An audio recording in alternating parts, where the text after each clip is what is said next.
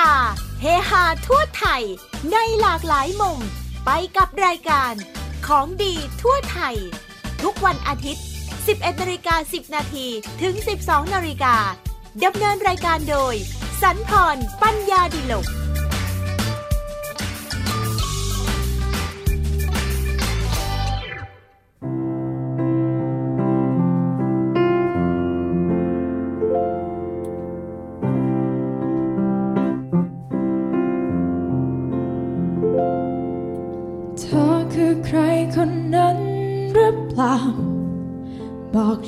ที่ว่าไม่ใช่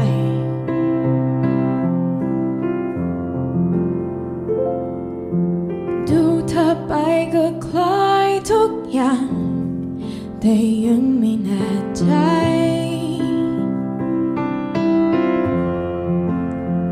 ไม่ได้เจอเจอกันมานานแล้วเมื่อก่อน คุณคุณว่าเคยรู้ใจ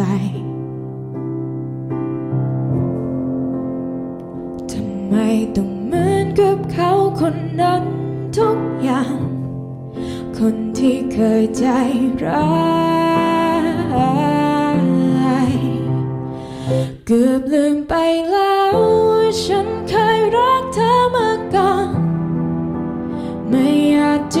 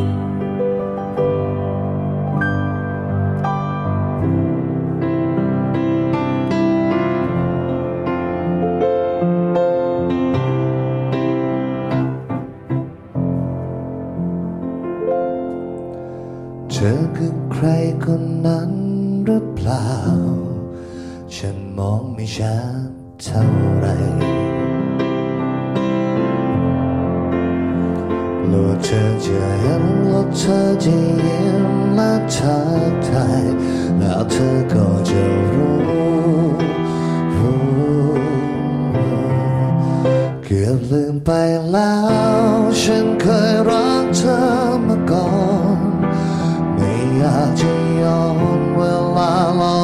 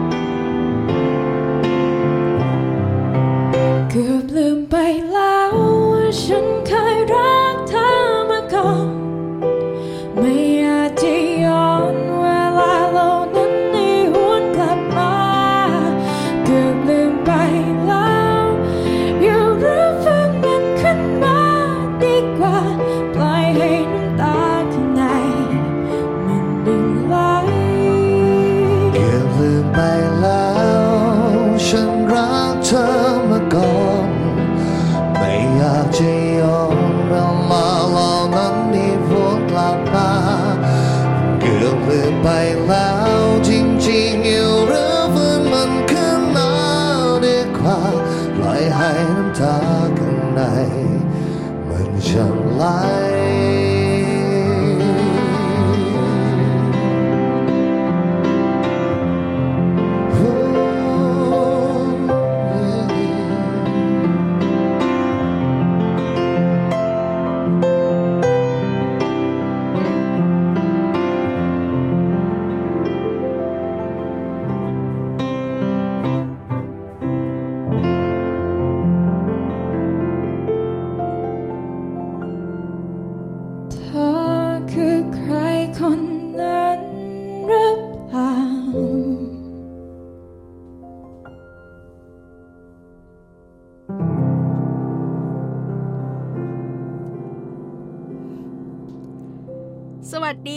คุณผู้ฟัง สวัสดีคุณผู้ฟังในวันอาทิตย์นะคะ 11 นาฬิกานิด ๆ แบบนี้ค่ะ พบกับพึ่งมิ้มสันพรปัญญาดิลกเช่นเคยนะคะ ในช่วงพิเศษผ่านโควิด -19 ไปกับรายการของดีทั่วไทยค่ะ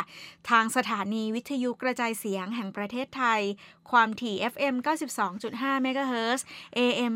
891กิโลเฮิรตซ์กรุงเทพมหานครนะคะ และเครือข่ายวิทยุของกรมประชาสัมพันธ์ทั่วประเทศที่รับสัญญาณรายการค่ะ คุณผู้ฟังคะ หลังจากมีการผ่อนปรนระยะที่ 3 ออกมานั้นนะคะ ช่วยทำให้พี่น้องประชาชนนั้นมีความผ่อนคลายมากขึ้น แต่คุณผู้ฟังทราบไหมคะ สิ่งที่มากับความผ่อนคลายนั้นนะนะคะ ก็คือความละเลยแล้วก็หย่อนยานในการปฏิบัติตนเพื่อป้องกันตัวเองค่ะ จะเห็นได้ว่ามีบุคคลบางกลุ่มนะคะ ที่กาดตกก็คือไม่สวมใส่หน้ากากอนามัย ไม่มีการเว้นระยะห่าง ไม่ปฏิบัติตามมาตรการที่กำหนดค่ะ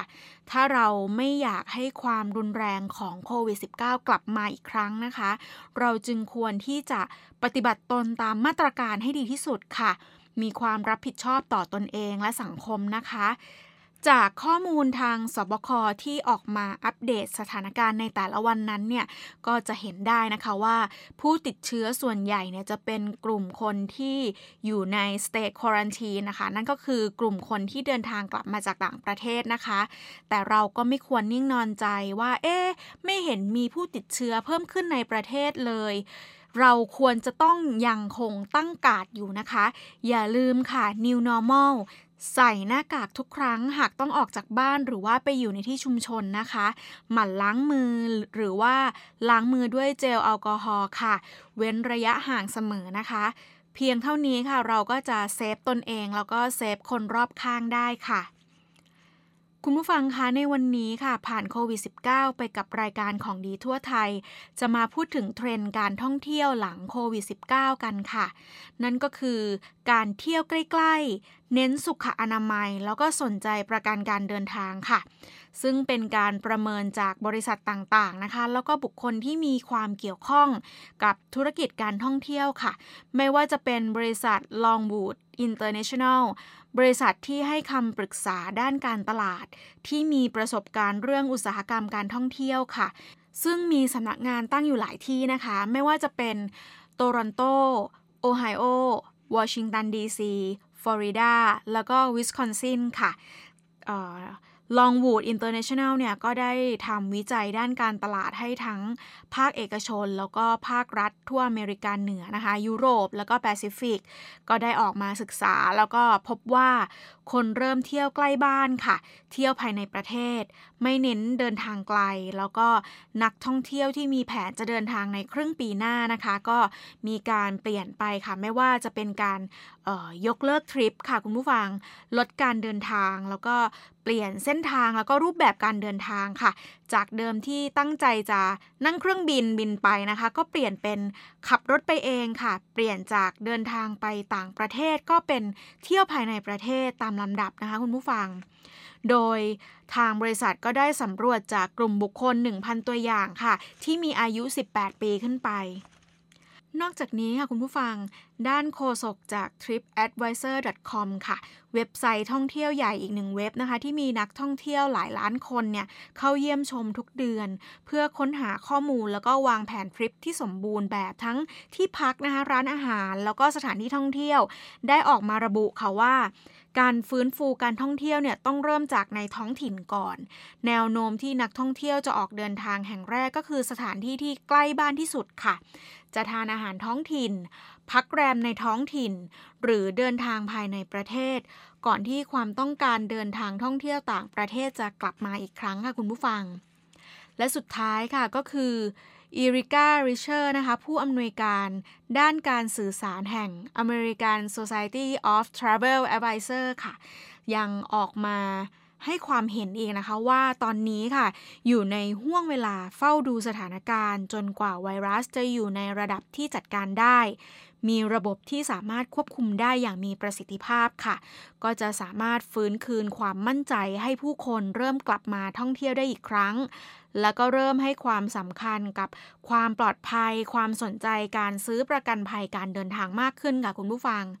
การประกันภัยในการเดินทางนั้นนะคะสำหรับคนทั่วไปก่อนหน้านี้เนี่ยอาจจะมีคนให้ความสนใจบ้างนะคะ แต่ว่าก็ยังไม่มาก แต่บางคนก็ไม่ค่อยให้ความสนใจเท่าไหร่ หากมีประกันชีวิตประกันอุบัติเหตุ หรือประกันสุขภาพอยู่แล้ว แต่สำหรับบางคนที่เดินทางไปต่างประเทศค่ะคุณผู้ฟัง การทำประกันภัยขณะเดินทางเนี่ยย่อมสร้างความมั่นใจได้มากกว่า เพราะว่าอุบัติเหตุเกิดขึ้นได้ ทั้งหมดเนี่ยนะคะก็สามารถสรุปได้ว่านะคะว่า เทรนการเดินทางภายในประเทศเนี่ยมีแนวโน้มจะเกิดขึ้นสูงค่ะคุณผู้ฟัง เพราะว่าต่างประเทศหลาย ๆ แห่งเนี่ยยังมีการติดเชื้อโควิด -19 เพิ่มขึ้นอยู่ แม้บางแห่งอาจจะมีจำนวนที่ลดลงแล้วนะคะ จนไม่มีผู้ติดเชื้อแล้วก็ตาม ความอึดอัดความเบื่อหน่ายจากการเก็บตัวอยู่ในบ้านนานๆเนี่ยก็จะทำให้คนเนี่ยโหยหาการเดินทางการท่องเที่ยวมากขึ้นค่ะ ประเทศที่มีทรัพยากรพร้อมพรั่งสำหรับการท่องเที่ยวเนี่ยอย่างเช่นประเทศไทย ก็มีแนวโน้มที่โอกาสในการท่องเที่ยวเนี่ยจะมีจำนวนเพิ่มสูงขึ้นค่ะ เพราะว่ามีทั้งทะเล มีป่า มีเขา มีตลาดน้ำมีวิถีชีวิตผู้คนที่หลากหลายค่ะคุณผู้ฟัง มีสถานที่ทางประวัติศาสตร์ มีโบราณสถานต่างๆ มีแหล่งท่องเที่ยวมากมายกว่าในหลาย ๆ ประเทศนะคะ ซึ่งถ้าได้ฟื้นฟูแหล่งท่องเที่ยวในช่วงโควิด -19 แบบนี้เนี่ย แล้วก็ประเทศก็สามารถจัดการควบคุมโรคในระดับที่จัดการได้แล้วเนี่ย การผ่อนคลายมาตรการ การเปิดพื้นที่ให้คนท่องเที่ยวแล้วก็สนับสนุนให้มีการท่องเที่ยวภายในประเทศมากขึ้น ทั้งการทำแคมเปญหรือว่าสิทธิพิเศษต่างๆนะคะ เพื่อสนับสนุนธุรกิจที่ถือเป็นอีกหนึ่งวิธีที่จะช่วยขับเคลื่อนเศรษฐกิจไทย ก็ถือเป็นอีกปัจจัยหนึ่งนะคะ ที่จะทำให้เศรษฐกิจทำให้มีการฟื้นฟูเศรษฐกิจ ฟื้นฟูธุรกิจด้านการท่องเที่ยว ให้สามารถฟื้นตัวได้เร็วขึ้นค่ะคุณผู้ฟัง และคุณผู้ฟังคะในส่วนของธุรกิจการท่องเที่ยวในประเทศไทยนั้นนะคะ คุณยุทธศักดิ์สุภศรผู้ว่าการการท่องเที่ยวแห่งประเทศไทย หรือว่าทททเนี่ย ได้พูดถึงมุมมองการขยับตัวของภาคธุรกิจการท่องเที่ยวของไทยเอาไว้ค่ะ รวมถึงแนวทางสำหรับการเตรียมการรับมือของททท แล้วก็ผู้ประกอบการหลังวิกฤตโควิด -19 ยุติลงไว้ว่า ที่ผ่านมานะคะ อุตสาหกรรมการท่องเที่ยวในไทยเนี่ยมีการเติบโตแล้วก็มีการพัฒนาค่อนข้างรวดเร็วค่ะ มีจำนวนนักท่องเที่ยวต่างชาติเพิ่มขึ้นถึง 2-3 ล้านคนต่อปี ส่งผลให้รายได้จากการท่องเที่ยวของไทยขยับขึ้นไปอยู่ในอันดับ 4 ของโลกเลยค่ะคุณผู้ฟัง แล้วก็จะมีจำนวนนักท่องเที่ยวต่างชาติเนี่ยอยู่ในอันดับ 9 ของโลกค่ะการขยายตัวอย่างรวดเร็วนี้นะคะทำให้เกิดความไม่สมดุลในโครงสร้างใหญ่ค่ะ โดย รายได้จากนักท่องเที่ยวต่างชาติเนี่ยมีสัดส่วนมากกว่า 2 ใน 3 ของรายได้จากการท่องเที่ยวทั้งหมดเลยค่ะ เช่นเดียวกันกับที่นักท่องเที่ยวจีนที่มีจำนวนถึง 1 ใน 3 ของนักท่องเที่ยวต่างชาติทั้งหมด แม้ว่าที่ผ่านมาเนี่ยทั้งหน่วยงานภาครัฐที่เกี่ยวข้องนะคะ แล้วก็ภาคเอกชนเนี่ยจะมีความพยายามในการกระจายความเสี่ยงออกจากตลาดจีน โดยเพิ่มน้ำหนักการทำตลาดอื่น ๆ อาทิเช่น ตลาดอาเซียน ตลาดยุโรป รวมถึงกระจายการท่องเที่ยวในเชิงพื้นที่และเวลา ด้วยการกระตุ้นการท่องเที่ยวในพื้นที่เมืองรองค่ะคุณผู้ฟัง พร้อมทั้งเร่งการกระตุ้นการเดินทางภายในประเทศของนักท่องเที่ยว แต่ก็ยังไม่มีจุดเปลี่ยนค่ะ และที่สำคัญค่ะที่สามารถปรับโฉมการท่องเที่ยวได้อย่างชัดเจน แล้วก็เป็นรูปธรรม พร้อมย้ำว่าสถานการณ์การแพร่ระบาดของไวรัสโควิด -19 ที่กำลังเกิดขึ้นครั้งนี้นะคะ กระทบทั้งการเดินทางภายในประเทศแล้วก็ระหว่างประเทศค่ะ และน่าจะส่งผลให้เกิดความเปลี่ยนแปลงโฉมใหม่นะคะ รวมถึง New Normal ที่เราไม่เคยพบเห็นมาก่อน ซึ่งอาจจะนำมาสู่การปรับตัวเข้าสู่สมดุลใหม่ทางการท่องเที่ยวของไทยค่ะคุณผู้ฟังและนอกจากนี้นะคะ คุณยุทธศักดิ์ยังกล่าวอีกว่าสถานการณ์ณขณะนี้เนี่ยจำนวนผู้ติดเชื้อส่วนมากไม่ได้เพิ่มขึ้นจากการติดต่อภายในประเทศแล้วค่ะ แต่เพิ่มขึ้นจากคนไทยที่เดินทางกลับเข้าสู่ประเทศมากกว่า หลายฝ่ายจึงคาดการว่าในเดือนพฤษภาคมที่ผ่านมาค่ะ ก็จะเริ่มเห็นความชัดเจนมากขึ้นว่า สถานการณ์จะดำเนินไปในทิศทางไหน แล้วก็จากนั้นเนี่ยการเดินทางท่องเที่ยวจะค่อยๆ เริ่มมีการขยับในเดือนนี้คือเดือนมิถุนายน ทั้งนี้ค่ะ คาดว่า ภาคการท่องเที่ยวของไทยเนี่ยจะใช้เวลาฟื้นตัวยาวนานกว่า 3 เดือนเพื่พื่อให้ผู้ประกอบการการท่องเที่ยวเนี่ยเตรียมพร้อมที่จะกลับมาให้บริการตามปกติค่ะ แล้วก็ใช้เวลาในการเสริมสร้างความเชื่อมั่นในการเดินทางให้กับนักท่องเที่ยว และเชื่อว่าหลังจากการสิ้นสุดของวิกฤตแล้วเนี่ยการแข่งขันในตลาดการท่องเที่ยวเนี่ยจะเพิ่มสูงขึ้นค่ะ เนื่องจากทุกตลาดเนี่ยจะต้องทุ่มความพยายามอย่างหนักนะคะ เพื่อดึงดูดนักท่องเที่ยวทั่วโลกเข้าสู่ประเทศของตนเองเนี่ยดังนั้นจำเป็นที่จะต้องเตือนตัวเองไม่ให้เข้าสู่เกมการแข่งขันทางด้านราคาที่จะนำไป สู่ความยากลำบากต่อไปในอนาคตค่ะคุณผู้ฟัง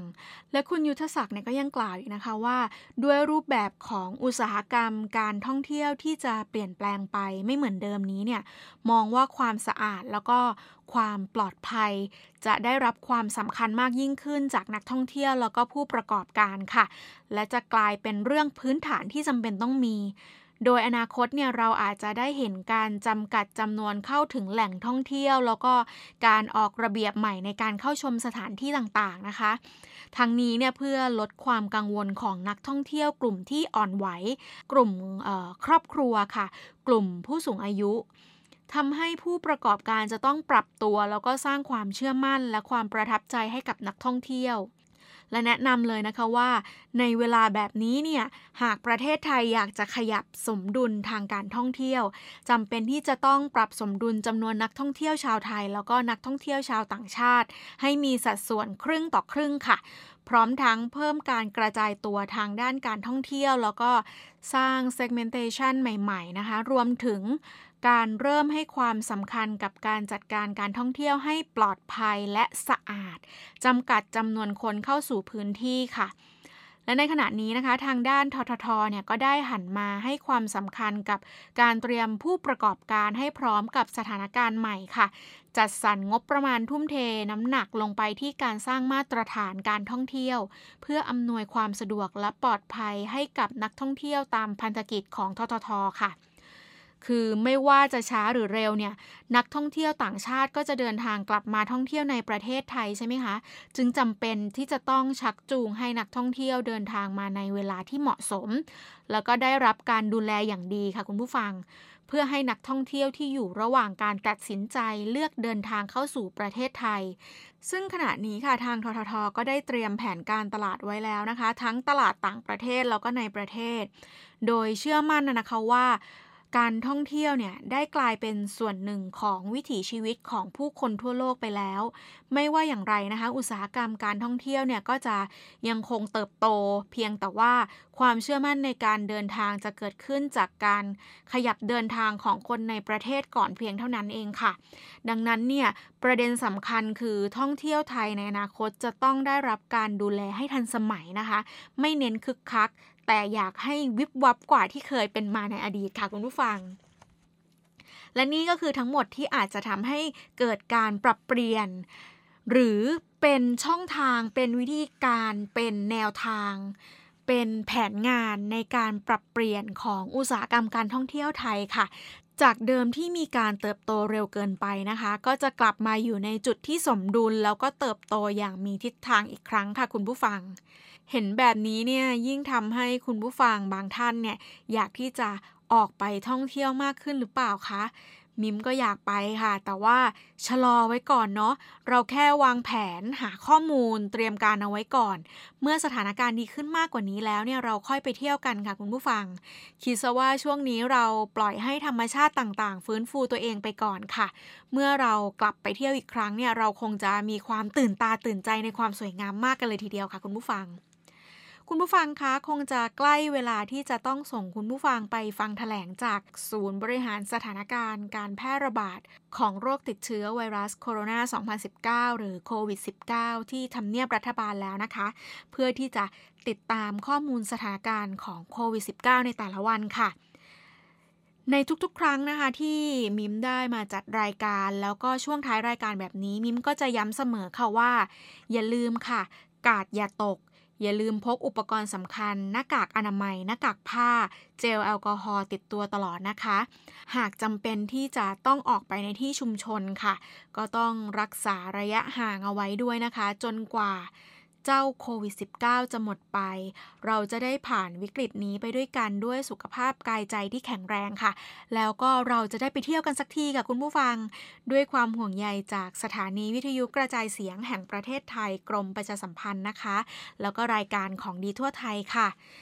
วันนี้นะคะก็ต้องขอบคุณสำหรับการติดตามค่ะ แล้วก็กลับมาพบกันใหม่กับมิมนะคะ ในสัปดาห์หน้าวันอาทิตย์แบบนี้นะคะ 11นาฬิกานิดๆแบบนี้ ทางสถานีวิทยุกระจายเสียงแห่งประเทศไทย ความถี่ FM 92.5เมกะเฮิรตซ์ AM 891กิโลเฮิรตซ์กรุงเทพมหานคร และเครือข่ายวิทยุของกรมประชาสัมพันธ์ทั่วประเทศที่รับสัญญาณรายการค่ะ ท่านผู้ฟังท่านไหนเข้ามาฟังไม่ทันนะคะ ไม่ได้ฟังตั้งแต่ต้นเนี่ย ก็สามารถไปฟังย้อนหลังได้นะคะในพอดแคสต์หรือว่าลิงก์ที่มิมจะนำไปอัปเดตเอาไว้ที่หน้า Facebook รายการนะคะ รายการของดีทั่วไทย ก็สามารถไปตามฟังกันได้ค่ะ ค่ะ และในวันนี้ค่ะ พึ่งมิมสันพรปัญญาดิโลกขอลาไปก่อนนะคะ สวัสดีค่ะสารคดีโควิด -19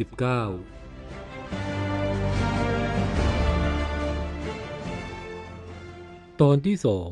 ไทยชนะ .com ท่านผู้ฟังครับ เว็บไซต์ไทยชนะ .com เป็นแพลตฟอร์มใหม่ล่าสุดที่เปิดตัวโดยรัฐบาลไทย แพลตฟอร์มนี้ถูกพัฒนาออกมาเพื่อให้ใช้ติดตาม และควบคุมการแพร่ระบาดของเชื้อไวรัสโควิด -19 ซึ่งทางร้านค้าและประชาชนจำเป็นต้องใช้และเรียนรู้วิธีการใช้แพลตฟอร์มนี้อย่างให้ความสำคัญ ประโยชน์เบื้องต้นที่ประชาชนจะได้รับ จากการลงทะเบียนผ่านทางเว็บไซต์ไทยชนะ .com ก็คือ ผู้ลงทะเบียนจะสามารถเห็นชื่อกิจกรรม และร้านค้า ที่ได้รับการผ่อนปรนหรือผ่อนคลาย และสามารถมองเห็นถึงความหนาแน่นของผู้ที่เข้ามาใช้บริการ จากทางร้านค้าต่างๆ ได้ ขณะเดียวกัน ข้อมูลในแพลตฟอร์มไทยชนะ ยังสามารถตรวจสอบได้ว่า หากพบผู้ติดเชื้อในบริเวณใด ก็จะรู้ได้ทันที ว่ามีใครเข้าไปใช้บริการที่จุดใดที่ติดเชื้อบ้าง ก็จะสามารถติดตามตัวได้ทันที แน่นอนว่าหลังจากนี้ไปไทยชนะ .com จะเป็นอีกหนึ่ง New Normal ที่คนไทยต้องปรับเปลี่ยนวิธีการใช้ชีวิตใหม่ตามไปด้วย เพราะการที่เราจะเข้าไปใช้บริการตามร้านค้าต่างๆจำเป็นจะต้องใช้แพลตฟอร์มที่มีชื่อว่าไทยชนะดังกล่าวนี้ โดยที่คนไทยทุกคนสามารถเข้าไปลงทะเบียน เพื่อเข้าใช้บริการ ผ่านทางเว็บไซต์ www.thaichana.com ได้เลย ส่วนร้านค้าและผู้ประกอบการเมื่อเข้าไปลงทะเบียนผู้ใช้บริการแล้ว จะได้รับ QR code มาติดไว้ที่หน้าร้านค้า เพื่อให้ผู้ที่ต้องการใช้บริการของร้านค้าลงทะเบียน แทนการใช้สมุดจดข้อมูลลูกค้า ทั้งนี้แพลตฟอร์ม thaichana.com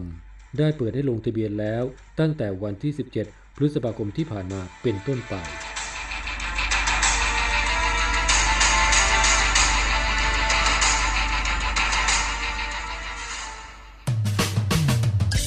เปิดหู เปิดตา เฮฮาทั่วไทย ในหลากหลายมุม ไปกับรายการ ของดีทั่วไทย ทุกวันอาทิตย์ 11นาฬิกา10 นาทีถึง 12นาฬิกาดำเนินรายการโดย สันพร ปัญญาดิลก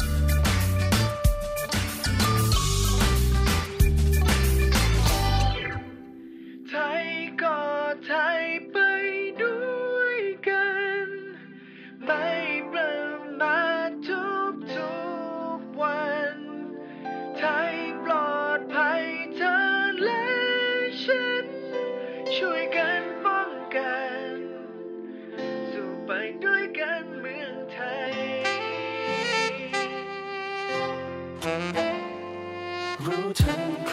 วิด ใช้ชีวิตได้ปลอดภัย โรคนี้อันตรายต้องรู้วิธีป้องกันเมันล้างมือสวมหน้ากาก ไอจามปิดปากอยากช้อนกัน อาหารต้องสุกเท่านั้น สู่ไปด้วยกันเมืองไทย หากรู้มีใคร ไม่สบายอย่าละเลย ไม่นิ่งนอนเฉย รีบไปพบแพทย์โดยไวรวมมือและไม่สุ่มเสียงหลีกเลี่ยงอยู่แต่บ้านก็อุ่นใจ ต้องช่วยกันใส่ใจ สู่ไปด้วยกันเมืองไทย เจ้าหน้าที่ทีมแพทย์ที่เหน็ดเหนื่อย ช่วยเราจากโรคร้าย ช่วยกันส่งกำลังใจ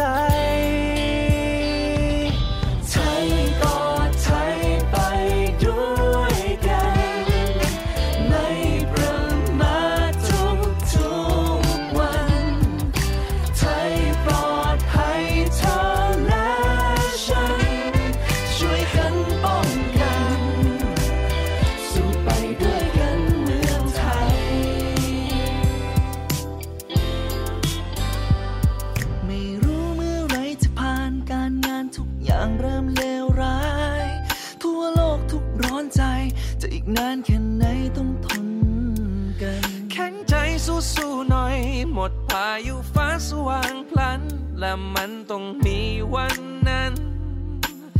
สู่ไปด้วยกันเมืองไทย เจ้าหน้าที่ทีมแพทย์ที่เหน็ดเหนื่อย ช่วยเราจากโรคร้าย ช่วยกันส่งกำลังใจ ไทยก็